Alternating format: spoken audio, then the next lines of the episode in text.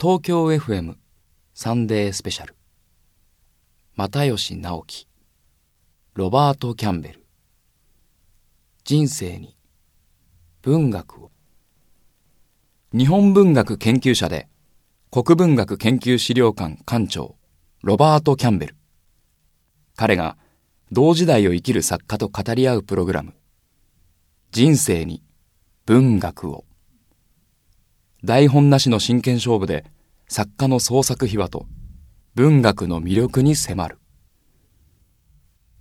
今宵のゲストは作家、そしてお笑い芸人、又吉直樹。1980年生まれ、37歳。漫才コンビピースとしてテレビ、舞台で人気を集める一方、初めて書いた中編小説、火花で第153回芥川龍之介賞を受賞。これまで300万部を超えるベストセラーとなっている。そしてこの秋、小説、火花は映画となってスクリーンに映し出される。主人公の徳永を演じるのは須田正樹。先輩芸人の神谷は桐谷健太が演じている。監督は又吉にとって先輩にあたる芸人、板尾いつじ。人生に文学を。又吉直樹とロバート・キャンベル。二人の対話が始まる。又吉さんようこそ。はい。2、3年ぶりに今日、あの、お目にかかっています。あはい、あの、火花が出て間もない頃に私が MC を務めているあのテレビ番組に出てきていただいて、はい、下北沢の、はい。今思い出したんですけれども、はい、あの、こうずっとこう小説を書いてた、まあ、芸人さんとして東京に出てきて、ね、まだそんなにこう出てない売れてないかもしれない時期から、はい。はい、えー、よく行ってこうあのものを書いたり読んだりしてたっていう、はい、そこをこう選んでもらってそこでロケをしたことを覚えてますね。そう、ね、そういうまあなんて言うんでしょう本を読んだり、うん、ものを書いたりするのに場所を選ぶ方ですか、割と小説とかエッセイとか、うん、あと演劇とかでもそうなんですけど、演劇の脚本とかもそうなんですけど、場所を見に行って、その場所で、あ、こうなってるんだっていうのを確認してから書いたりとか、うん、あとはあ、あそこの人の流れどんな感じだったかなとか、その場所に行って書くっていうのはよくありますね。はい、自分の足で確かめるということですね。はい、火花も今回新たにお出しになった劇場もすごく歩くんですね。そうです、ね、主人公たちが、火花はもう夜中ずっと 徳永がだ、まあ、騙されたっていうか、はい、その渋谷、ちょっと4歳ぐらい年上の芸人さんに、連れられるというか、もうどこに行くのか多分もう告げられてないんですよ。夜中ずっと歩いて。で、まあやっとちょっと安眠ができそうな彼の部屋に着くんですね、はい、劇場もそうですよね。すごく渋谷からずっと井の頭公園まで歩いていたりってあれはなんか自分でそのルートを自分でこう歩いたりして。そうですね。あ実際に自分でも歩きましたし、うん、劇場を出した時に結構何人かに歩くっていうのが特徴ですねっていうふうに、小説であんまり歩いてこんなに移動するとこを特に何も起こってないところをずっと書くってあんまないですよって言われて。あ、そうか、あ、そうかって僕も思ったんですけど、割と一日の中で僕自身がよく歩いて、その時にいろいろ考えたりして、うん、なんかその時間が結構重要だったりするんで。うん、そうか。又吉さんのあの視点人物だったり語り手たちは、すごく言葉をこう発する前に頭の中でいろんなことを考え、はい、で、それがすごくあのまあ面白かったり、はい、自問自答をしたり、はい、っていうことがまあ多いと思うので、はい、歩くこうずっとこう街を流しながらこう歩きながらこうそれをやってるということ。僕設定としてはすごくやっぱりいいなっていうふうに効果的だなというふうにも思うしでおかしくなったりする。あの、火花、映画を拝見しました。あ、えー、すごく良かったんです。あの、うん、僕はね、純文学が映画になる時って僕がその小説が好きなほどにそれと反比例するように映画でこうがっかりするということほとんど100%なんですよ。はい、映画はすごく良かったんです。それな、なんでそれができるのかなっていうこと ちょっと僕今日のっけからちょっと聞きたいと思うんだけれども。はい、僕もあのー、見せていただいてすごい面白かったですね。多分監督が板尾いつじ監督が僕の芸人の同じ会社の先輩でもあるんですけど、お話しした時に、もう最初から火花のが僕がどういう感覚で書いたとか、その内部の、例えば登場人物の徳永とか神谷の、なんだろう、何を考えてるかとか、なぜこういう行動を取るのかっていうのが、割とすぐ理解できるというか、すごくあの、板尾さん自身も自分が若手の頃にもこういう先輩がいたり、はあ、後輩がいたりしたから分かるっていうふうにおっしゃってたんで。うん、それをうまく、まあ、はまったっていうか、言ったわけですよね。そうですね。僕はね、その板尾さんがそれを、はい、あの作るということをあの聞いたときに、どっちになるのかなっていう。つまりこう近いから、はい、こっちの自分のこう経験であったり、そういうものにこう意識をしてこうつ、まあ、作り込んで、作り込みすぎると、はい、あの、ちょっと違うかなっていうふうに思ったり、はい。はい、はっきり言って僕ちょっと悪い予感がしたんですね見る前に、はい、すごく程よくなぞりながらでもちょっとずらしていたり、小説にもともとなかったものだけれども小説の読みようによっては全然あって自然な風景であったりあとやっぱり音って音楽がやっぱりすごいなっていうふうに感じました。ビートたけしさんのあの、はい、浅草キッドってこう主題歌になってて最後にあるんだけれども、それはそれを聞いてどう思いました、僕あの試写会に行ってでそこでその上映前に浅草キッドをお二人が歌ってるっていうのはまだ情報出ししてないんであのまだ言わないでくださいって説明が入って何の話してんのやろと思って。であの、映画見た最後にその浅草キッドが流れたんで、あ、こういうことかと思って。そうか、そうか。不安になりますよね。まだ流さないでくださいって 自分、俺の作品だってそこで初めて僕知ったんで、で、浅草キッドっていう曲は、多分ね、芸人からすると、すごく特別な曲というか、僕たちもみんなで朝まで飲んで、誰かが浅草キッド歌うと、ああ、ままた明日から頑張ろうというか。えー、あ、実際にあるんですね。あるんですよね。ああの曲は、まあ、たけしさんが昔あの歌った曲ですけど、今の現代の僕たちでも思い当たることがたくさんあるというか、うん、だからそういう歌なんで、で、火花の世界も若手芸人を描いてて、浅草キッドも若手芸人の心情を歌ってるんで、まあ階層的にあの歌ってるんで、そこはやっぱり合うし、板尾さんがおっしゃってたんですけど、あそこで浅草キットを入れることに、流すことによってより広く、西だけじゃなくて東も西もっていう世界が作れると思ったっていうふうにおっしゃってましたね。結構深いですね。はい。火花で芥川賞を受賞した又吉直樹。自分が書いた小説がここまで売れていることを、又吉自身はどのように受け止めているのだろう。えー、火花が出て何年経ちますか？火花2015年に。10年。あ、2年しか経ってないんですね。ねはい。その間にいろんなことありましたね。ありましたね。すごく。300万部売れているということで、もう超ベストセラーにあのなってるわけですけれども、はいまあこれ100回ぐらい聞かれてると思うんですけれども、はい、なんかそんなになんかこう数字がどんどん、まあ SNS で言うとこうなんかいいねがこうなんか一桁ずつこう上がっていくっていうような、はいはい、まあ毎日というかいろいろ編集者からこう話を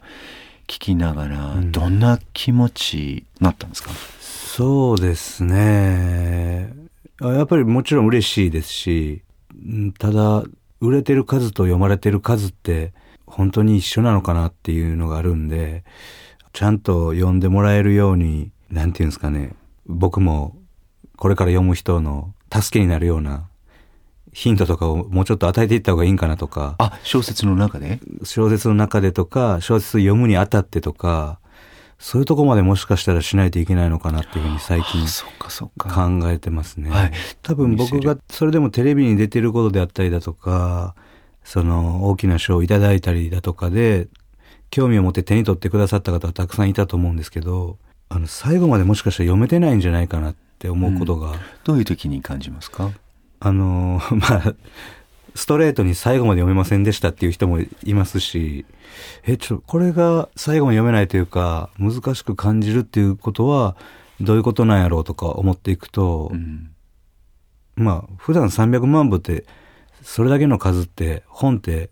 読まれることというか手に取られることないわけじゃないですか。まあ、出ませんね、はい、そもそも。で、普段日常的に本を読む人って何人いるかわからないですけど、まあ10万人ぐらい追ってほしいと思うんですけど、10万人ぐらいがどんな本でもある程度難しくても何回でも最後まで読み切ってやろうって思ってる人がいたとして、それ以上に広がった時に話題になってるから手に取ってみようと思った時に、なんかちゃんとその人たちが楽しめないっていうのはもったいないなって気がしてて、そこを何か方法がないかなっていうふうに考えるようにはなりました。考えてどんなふうに例えばそれもう一回やり直すあるいはまあ次のステージになるかもしれませんけれども、はい、どどんなことこれすごくこれは今のその文学の状況の中に今の話を置いていくとすごく大事な話じゃないですか。はいはい。なんていうんですかねみんなそれぞれが自分を客観的に自分が何に対してどれくらい楽しめるとか、例えば料理で味が美味しくなかったら、もうこれは美味しくないんだって断言すね。する人って結構多いじゃないですか。うん、で、もしかしたら、むちゃくちゃ複雑な和食のとか、フランス料理のとか、もう本当のグルメの人しかわからない味がもしかしたらあるかもしれないじゃないですか。はいうん、で、みんなそれぞれ自分が何に対してどれくらい反応できるのかとか、何に対してどういうふうに自分が判断できるのかってよく分かってないと思うんですよね。そうですね。でも、よく分かってないとはしてないんですよ。あ、分かったふりをしながらっていうか、はい、流してるというのか。勘違いしてるところが多分あって、うん。うん、だから楽しかったら、それは楽しい。あ、分かりやすかったら、それは普通に分かりやすくてよかったとかっていう、はい、で、文学って、僕自身、例えば芥川とか太宰とかは、こう、肌に合うというか、中学校の時に読んですぐに面白いなって感じられたんですけど、中には複雑な小説もあるじゃないですか。うん、そういうものは、例えば高校生の時に読んで、あれちょっと、まあそうですね、漱石の、それからとか、はい、で初めて読んだ時ちょっと難しかったんですよ。難しいなって感じて、その時に僕は少なくとも面白くないっていう判断じゃなくて、うん、あ今の僕には理解ができないものだなと。それがすごく悔しかったんですよ。これを楽しみたいなっていうのがあって、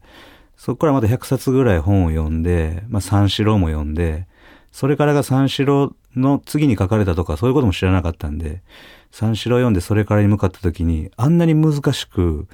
なんか小さい文字でぎゅうぎゅう詰めで書かれてると思ったそれからが、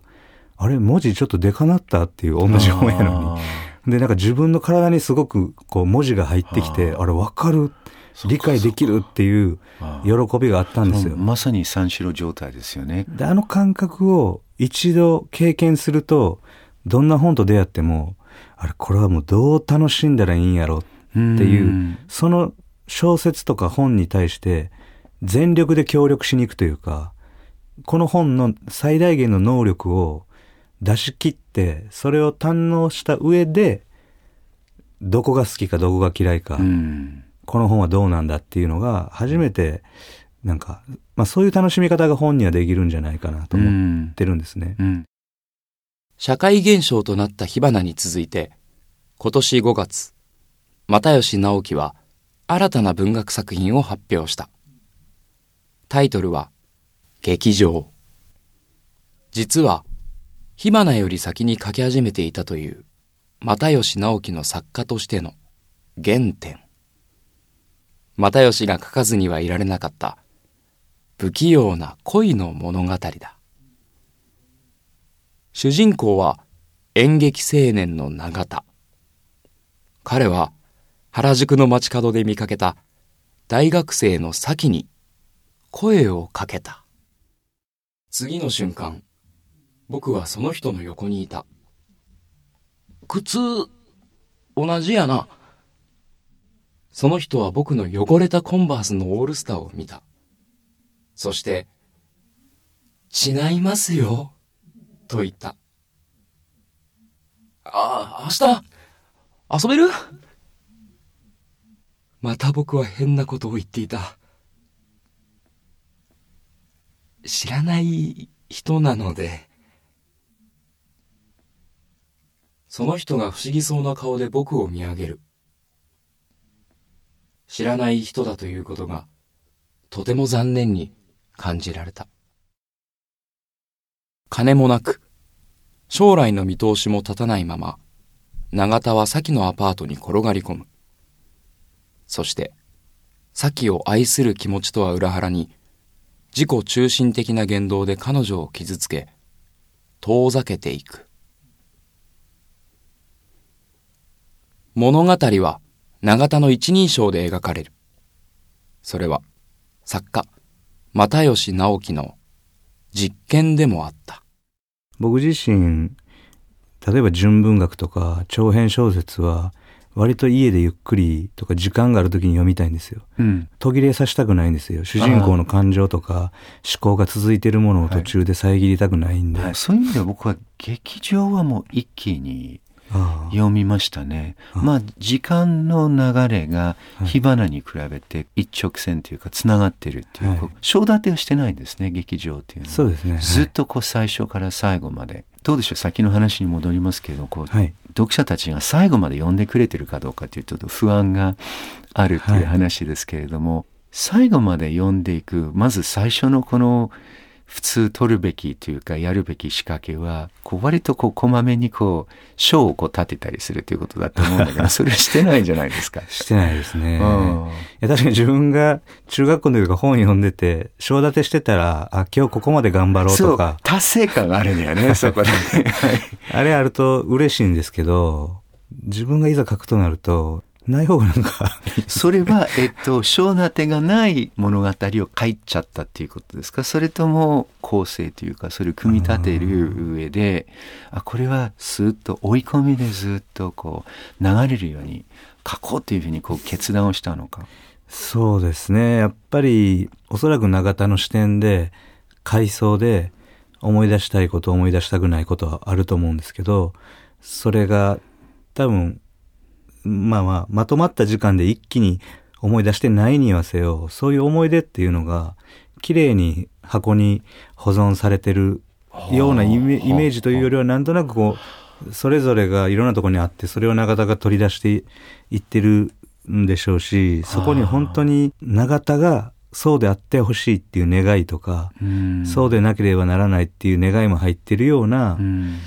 記憶だと思うんでその記憶の箱っていうのは永田にとってはちょっとそこには開墾とか反省とか、はい、っていうのは少し詰まってるのかな、ねはい、だからなんとなく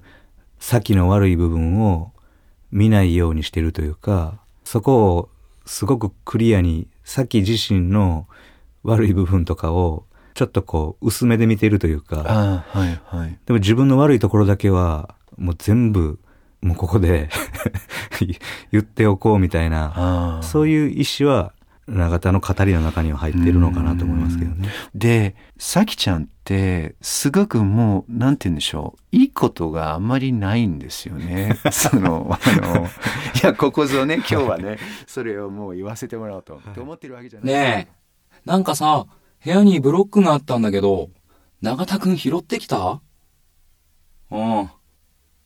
なんで？なんかの時に使えるやろ。何に使うの？わからんけど、靴置きとか作れるんちゃう？靴置くとこはもうあるでしょ？ブロック、まだ工事現場にいっぱいあったから、一つずつ取ってくるわ。永田が転がり込んでくるのはいいけれど、はい、彼女のさその部屋の彼女の写真を何を先にするかというと、ビリビリってこうなんか全部こう剥がして自分のいろんなその工事現場でこう集めたブロックをそこに置いたり、はい、女の子から見れば、もうどうしようもないんですよね多分。あうん、となんか言われたりしますか？そうですね。みんな、やっぱ永田はむちゃくちゃやっていうふうには、あの、言いますよね。はい。まあ、例えば、村上春樹の「ノルウェーの森」みたいに、はい、まあ、彼女あの小説って彼女を亡くしてしまうんですよね、はいはい、いろいろ、まあ、自分は原因じゃないにせよ、はい、すごいやっぱりそれを悔いっていうか、はい、すごいまあ自分の反省も多分あると思うんだけど、はい、振り返って付き合ってた人一緒にいた人のそういう辛さとかっていうことを見ていて、それは例えば永田がちょっとどういうふうにこう変わりうるのかあるいは実際に書いてる時点でもうこれが全部終わってるわけですよね。はい、自分はやっぱり先との関係で何かこう永田の中で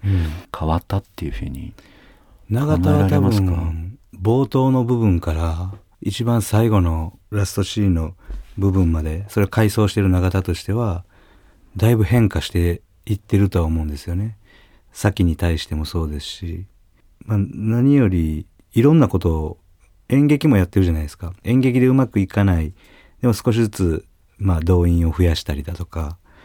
で、演劇と恋愛っていうのが、こう、お互いに影響を与え合ってて、で、まあ、演劇の方でも自分が演出した、自分が書いた脚本で演出したものが思うようにならない。うん、で恋愛でも本当はこうしたいけど思うようにならないっていう。それが自分の力が足りてないっていうことに徐々に永田自身気づいていってると思うんですよね。で、そうなってくると、愚かの劇団のメンバーはみんな自分の元から去っていって、はい、野原はいましたけど、野原っていう友達はいましたけど、でもさきはずっとその自分の横に追ってくれたっていう、さき自身のありがたみも分かっていって、もしあの話をさきの視点から書くと、また全然違う話になると思うんですよ。あ、それはなると思いますね。はいええ、それは、さきがむちゃくちゃ性格がいい子で、いい子っていう、さっきの、なんでしょう、人物像みたいなものを残したまま違う話になるんじゃなくて、そこからもう変わると思うんですよ。うん、さき自身の自己評価は、永田が見てる先ではないはずなんですよね。永田やっぱ演出家なんで、どこをどう見せたいかとか、ここはなかったことにしようとか、まあ映画でも原作にある、原作が全てじゃないですけど、原作にある時間のこの部分はカットしようとか、この部分足そうとかあると思うんですけど、みんな記憶の中で勝手に編集してると思うんですよ。嫌なこと忘れてみたり、どうしてもこれだけは、なんかすごいいい友達がいて、いい友達との思い出が10個あったとして、でも実は一つこのエピソードを話すと、いい友達像が崩壊してしまうぐらいのエピソードなんだけど、うん、それは、それ言うとややこしくなるから一回今日は言わんとこうとかっていう選択をみんなしてるじゃないですか。はい、小説も多分そうで、語り手の視点っていうものがちゃんと設定されてる場合であれば、うん、それが全部さらけ出されることっていうのは本来ないはずなんですよね。うん、例えば劇場っていう小説を書いた時に、男女で一緒に過ごしてるはずやのに、二人のそういう、なんていうんですか、あの身体的なね、身体的な愛とか、そういうちょっとこう、イチャついてるようなところって一切ないですよね。ないじゃないですか。はい。ないのはなぜかっていうのは、ないのはもちろん書き忘れでもなければ、ちゃんとした意図があった上で書いてないんですけど、うん、それは永田が書こうとしてないんです。語ろうとしてない。で、永田みたいな人物が、その、そういうシーンを書く。語らなければいけないって。一人称で書かれた小説のもしかしたら欠点かもしれないんですけど自分の好きな人とのそういう話を回想の中でも友達に語るにしても基本的には語らない、うん、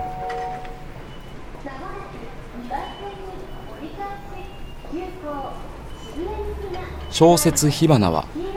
2002年からの10年間を描いた。青春小説。劇場もほぼ同時代を舞台に描かれている。けれども2つの作品にはどこか昭和の匂いが漂う。劇場の主人公永田が持ち歩いているのが CD ウォークマンキャンベルがこのことを指摘したことから対談は又吉のある視点にたどり着く。彼はウォークマンを持って CD をこういっぱいこう、はい、入れて聞いてるんだけれどこれもちょっとずれてるんだなっていうこれちょっと話が変わるけれども、はい、いつの話っていう多分これ言われると思うんだけど、はい、ウォークマンってどこに行けば今帰るかしらっていう、はい、ウォークマンがあって CD があってそうですよね。CD ウォークマンとかですよね。そうですね、を持ってるんですね。今であってちょっと今じゃないような設定なんですよね、それって何なんですか、ね、まあ永田っていう人物の特徴でしょうね。特徴このこの永田の時代とかだと普通に MD ウォークマンとかもあったでしょうし、なかなか CD ウォークマンで CD を大量に持ち歩いてる人っていうのは。ガチャンとそこ入れて歩くって。電池もすぐ減りますしね、あれね。はい。なかなかいないんですけど、永田は多分、それがいいんでしょうね。うん、そういうちょっとなんか昭和の匂いっていうか、はい、あの火花のあの映画もそうですけどちょっとやっぱり、はい、まあ吉祥寺にちょっと古いやっぱり戦後のちょっと闇市から、あの残ったハーモニカ、横丁であったりっていうこの描写も、はい、えー、懐かしくもありでもすごく今今の我私たちにこうすごくこう刺さる二重性みたいなものがあるんだけど、うん、意識してそういう世界を。そうですね。よくそういうふうに言われる時もあるんですけど実際にそうなんですけど、あの、結構ね、ハーモニカ横丁もそうですし、高円寺とか、ああいう場所行くと、あるんですよ。ああいうとこっていっぱいあって。うんうん、で、ニュースとかで聞く日本人の平均年収とかあるじゃないですか。はい。あれって全然、え、平均年収こんな高いのって思ってる若者とか、はい、僕と同世代の人ってものすごい数いるんですよ。はい、いますね。で、全然平均じゃない、ね、平均は上下があるんであれですけど、うん、そういうことで言うと、ドラマとか映画で僕たちが目にする暮らしっていうのは、一回も自分の話やった試しがないんですよ。うん、子供の頃から、こんなででかい家あるかとか、うんはい、いや、どんな家住んでんねんとか、なんかそういうリアリティのないものをは創作の場所にすごくいっぱいあって、うん、俺らみたいなこういう暮らしって近代文学にしか書いてないなっていうのが僕の正直な、うん、だからやっぱりいい暮らししてる人のための文学とか、うん、まあ映像を撮る上でその場所広くないと撮りにくいとかもあるんでしょうけどあんま見たことないんだよなっていうのがすごくあって、僕が書くとこういう例えばさきっていう人物とか神谷っていう人物とかあとこういう設定とかこういう暮らしっていうのはかつてあったけど今はないって言うんですけど、それはあくまでも統計上の話であって僕の友達に神谷みたいなやつ23人いますし でも僕それすごい興味があって、うん、あのまあ昭和の暮らしとなんとなく現代の平成の暮らしのスタイルみたいなものがあるじゃないですか。で昭和の暮らしのスタイルと平成の暮らしのスタイルがあるんですけど、実はこれ二つじゃなくて、平成やのに昭和の暮らしのスタイルを取らざるを得ない人たちっていうのは、はい、昭和の暮らしの人より実はきついんじゃないかあ埋め込まれてるわけですね、はい、平成の中に、はい、みんなが貧しかったとか、うん、みんなが同じように、まあ、困難を抱えていた時代なら、みんなもそうやしと思えるんですけど、今、平成で生活してるんですけど、そういう暮らしを余儀なくされてる方が、よりしんどいんじゃないかなっていう。うん、それは全然、解雇主義とかじゃなくて、昔のことを書いてるんじゃなくて、今のことを みんながあんまり見てない部分を書こうとしてるっていう、うん、その、まあ、より多くの人に対しての身近なことであることを書こうっていうふうにはそんなに僕思ってないんで、自分が書きたいことを書くべきことって何なのかなって考えていくと、どっちかというと僕はそっちの方が興味がないとされてる、いる人への方が僕の興味は強いですね。うん、例えば、えっと、火花の中に、えー、これは神谷の言葉ですけれども、はい、笑われたらあかん、笑わさなあかん。ってすごくかっこいい言葉やけど、あれ、楽屋から漏れたらあかん言葉やったなと書いてあるんですね、はい、つまり笑いというのはもともとは笑われてなんぼ笑われる人たちというか、でそこからこういろんなこの世界をこう逆手に取ったり、はい、面白いことを言ったりするということ。だけどそれが最近あのお笑いの人たちってすごく賢いとか、はい、そういうなんていうかこう水準っていうか期待がすごくこうあって、はい、すごくなんかこうやりづらくなってるっていうことを神谷が言ってるわけですよね。はい。でそういうことをまあ言ってるし本当はだからアホになれない、はい、今のその状況日本のその状況っていうのはすごくお笑いとしてはそれはちょっとダメにしてるんじゃないかっていうようなことを言ってるんですね。すね僕はやっぱアホが好きなんですよね。うん、で完全に騙してほしいんですよ。芸人には。うん、その、うん、子供の頃僕は、まあ、お笑いが大好きでテレビで見てたんですけどすごい賢い人が人を小馬鹿にしたり、賢い人が、この間こんなことあってね、つって、すごく論理的にお話しされてるのを見ても、ななんかね、笑えなかったんですよ。賢い人が言ってるから緊張するし、うんうん、こっちが油断できないんですよ。でもたまに、なんか本当にアホに見える人が、その先輩芸人でいて、で、僕はその人を見て、うわ、お笑い芸人ってかっこいいなと思ったんですけど、その、寛平師匠が、未だに なんか、そういう芸をいっぱいやられるんですけど、うん、なんかちょっと怖さを感じるほどの、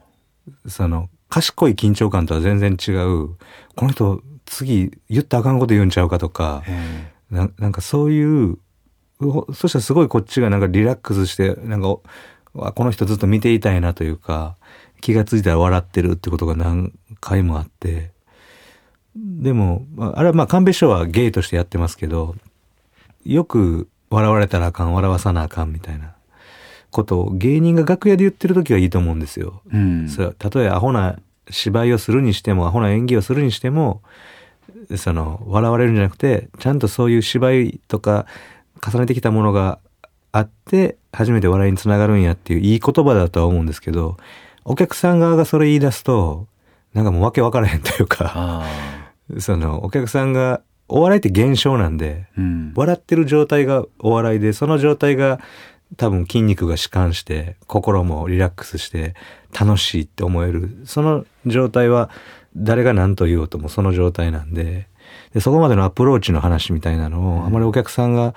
考えた上で、あ、おめでとう、乗り越えてきたね、私を笑わせてくれたねっていうのと、そんなことも考えんと、同じゲームで笑ってる、うん、そっちの方がより楽しいんじゃないかっていう。うん、まあ、笑ってる自分がこう先に見えてしまうっていうこう時の笑いと、はい、ちょっと時差がなんか1秒2秒ぐらいあって、あ、来る来る、あ、来た、あ、笑った。で、みんなが、あ、じゃあ分かったねっていう、はい、ちょっとこう理知的というか、はい、頭で笑ってるような笑いって確かに多い気はするんだけど、そうですね。うん。だけど、そ、その原因を作っているのは何なんだと思うんですか？その原因を作ってるのはいろいろあるでしょうね。もともと人間の面白さみたいな誰でも持ってると思うんですよ。それは賢い人もアホになる瞬間ってあると思うんですね。うん、どんな人でもそういう瞬間はあ僕はあると思ってて、うん、でそれをなんていうんですかね人を笑わせられるものだって思って作為的にやる、計算してやるっていうのは大事なんですけど、それだとなんか届かんような気がするんですよね。そうするとそれがどういうふうにそれだからそのネネタ合わせとかネタを作ったりしてる時のこのその段階からそういうことを考えるんですか、ね、僕がうまくいってるかどうかわからないですけどネタ作るじゃないですか。アホなことを言うわけですよね。でもそれ言う時にアホなことを言おうって思わずにその言葉を本当に信じて僕は言えてる自信があるんですよ。むちゃくちゃなことを言う時でも僕はそれを信じてるというか。例えば僕らが昔やってたネタでストローってみんなこう前に空気を吐いてストローって言ってるけどストローというのは本来吸うもんやから正確にはストローって言うべきやっていう、うんうん、これもアホなことを言おうじゃなくて僕はその理屈を本当に真剣に信じて言ってたんです。うん、でそれを人がアホやなってこいつって思ってもらう分にはいいんですけど、うん、アホやなって思われるために何て言おうかっていう作為が一個入ると、で見る側も賢い人がアホなこと言ってるっていうフィルターが2枚入ると、ど真ん中にあるこの本当の純粋なアホさみたいなものが、ないものを捏造するんじゃなくて、あるものを隠すんですよ。なぜ隠すかというと、人を傷つけたくない時に隠したり、人に迷惑かけたくない時には隠すんですよ。もともと、まあ、そういう部分があって、でも人に迷惑かけたらあかんからとか人傷つけたらいけないから、じゃあここはちゃんとしようって隠すんですけど、例えば創作になって、ネタになったり、じゃあ、なんかギャグとか、そういう時になった時に、そんな誰かに気を使う必要ないわけじゃないですか。はあ、まあ、最低限のマナーはあるにせよ、そういう時にいつでも出せますし。ちょっとこう裸になるような感じですかね。はい、そうですね。そういうふうに。あということでネタを作ってる状態っていうのは一番自分にとってまあナチュラルというか気持ちがいい状態、はい、そうですね。で僕が今言ってるのはお笑い界のスタンダードからはちょっと離れてますね。スタンダードな考え方と優秀な芸人さんの理屈で言うとすごく常識的やからこそ常識から違うことが想像できるんだっておっしゃってる方の方が多いですし、みんなもそれを信じてやってるんですけど。あるあるって感じですね。はい、僕の場合の作り方は多分違いますね。まず、アホなものと変なものが、もう最初からあってしまったんで、うん、まあ、誰とでもなんかなんかお話ししてると、あ、そういうとこあるんやとか、これあまり恥ずかしいから人に言えないんですけど、みたいな話で、誰しもが持ってるじゃないですか。そういう話聞くのすごい好きなんですよ。なんかでもそういうふうになんか、なんかあるはずなんですよね。はい、人間の本来のおかしみみたいなものが。うん、その、まあ、火花で描いた通り、若手芸人が世に出るための道みたいなものが何個かしかないというか、一つもないんじゃないかっていう、その、うん、例えば甲子園だと予選勝ち抜いて甲子園出て優勝すれば優勝じゃないですか。はいはい。勝者。勝者で、もしかしたらプロにつながるかもしれないっていう、明確な道がスポーツとか格闘技とかだとあるんですけど、うん、お笑いに関して言うと、賞レースはあるけど、優勝すれば売れるとも限らず、かつてはもしかしたらあったのかもしれないですけど、うん、今はそういう時代でさえない中で、何が世に出るきっかけになるのかっていうのをみんなが模索してるんですけど、まあ、とりあえず4分ぐらいのネタを作り、テレビでやって、お客さんにちゃんと受けて、うん、そしたら仕事がもらえるかもしれないっていうところでやってるじゃないですか。で、本当に火花みたいな状況今もみんな続いてて、お金が本当になくて、まあみんな親いるからできてあと3年とか5年とか、そんな中でやってる中で、なかなかリスクを犯せないというかね、新しいこと、ネタの中での人を笑わすための新しいことできるんですけど、システムとしての新機軸を個人で打ち出すっていうことはかなり勇気がいて、それはもしかしたら今60代ぐらいの芸人がテレビでやったらできるかもしれないですけど、劇場レベルで20代で、若手の時ってそうで、で僕今37歳で17年目か18年目ぐらいで、で、そういう政治的なことにも関心を持つ世代が僕の劇場にも来てくれてる。ってなると、やってるコントの内容とか、ライブのあり方みたいなものも徐々に変わってくるんですよね。扱える題材は増えていきますよね。若手の頃に比べたら。身近なみんなが知ってる学校とか病院とかそういうコントをやってたところから今もうちょっとこれは何なんだろうっていう設定のものもできますし、ライブをするときにそういうお笑いのあの又吉さんたちをずっとこうサポートしてきた人たちと割と新参者のこの小説愛読者たちがこう混ざってこうなんか消化不全というか、はい、ちょっと笑うところが違うとか、はい、分離してしまうことってないんですか？ああすごい鋭いですよね。ありますよねそれは。やっぱあるあるんですけどその中ではまあとはいえ僕が急に2、3年前から作るコントが変わったというよりは、昔からなんとなくその予兆はあったと思うんですよね。その、こいつはなんとなく本とか音楽が好きなんだろうなって感じさせる演出なりネタみたいなものはあったと思うんで、僕がコントをやるときに、よくコントでやるのって変な人が出てきて、正しい人がそれを、お前は変だぞっていう、それおかしい、それおかしいって言うじゃないですか。そういう作りが多いんですけど、僕はコントやるときに気をつけてるのは、変なやつに対して、おかしいぞっていうやつも変で、最終的にどっちが変かわからないっていう世界が好きなんですね。で、火花もそうですし、劇場もそうやと思うんですけど、僕やっぱり普通の人間っていないと思ってるんで、うん、普通の顔して正してるけどそいつもずれてるっていうのが、僕が見てきた景色なんで、そういうものは作ってきてるのでなんとなく移行そっち側にずれて自然にずれていけてるのかなって思う時と、うん、あやっぱりなかなか難しいなと思うとこ。は。これはそう言ったのはあのなんかあの意地悪くあの言ったつもりでは全然なくて 僕むしろそのなんか分離をしたらそれすごく面白いかなっていうふうに思っていて、はい、みんながなんか同じようにこうサポート笑い同じこうやっていこうっていうことじゃなくてちょっとちょっとあれ？ちょっとこの人たち横にいる人たちはちょっと違うねっていう、はい。状況の中で又吉さんたちがこうやったらそこからなんかまた第三のね、はい、ちょっと笑いが生まれたり、はい、あるいはこうお客さん同士が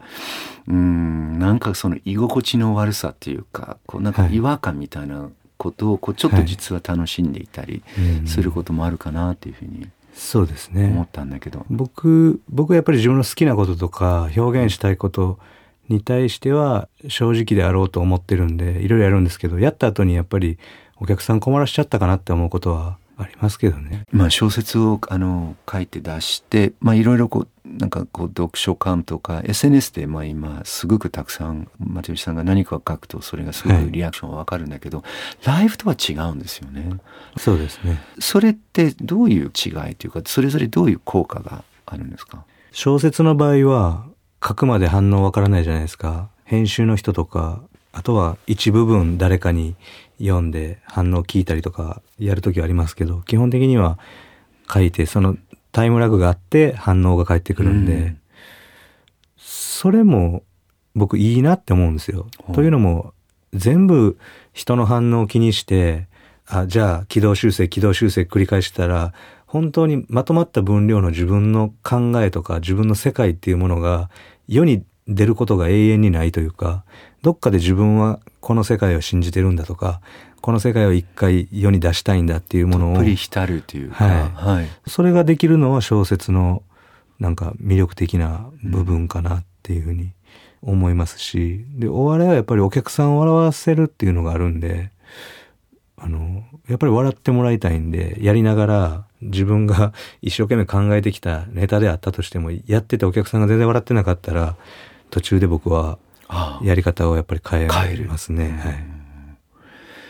今なんか書いてますか？はい。ずっと連載でやってるようなものを書きつつ、3作目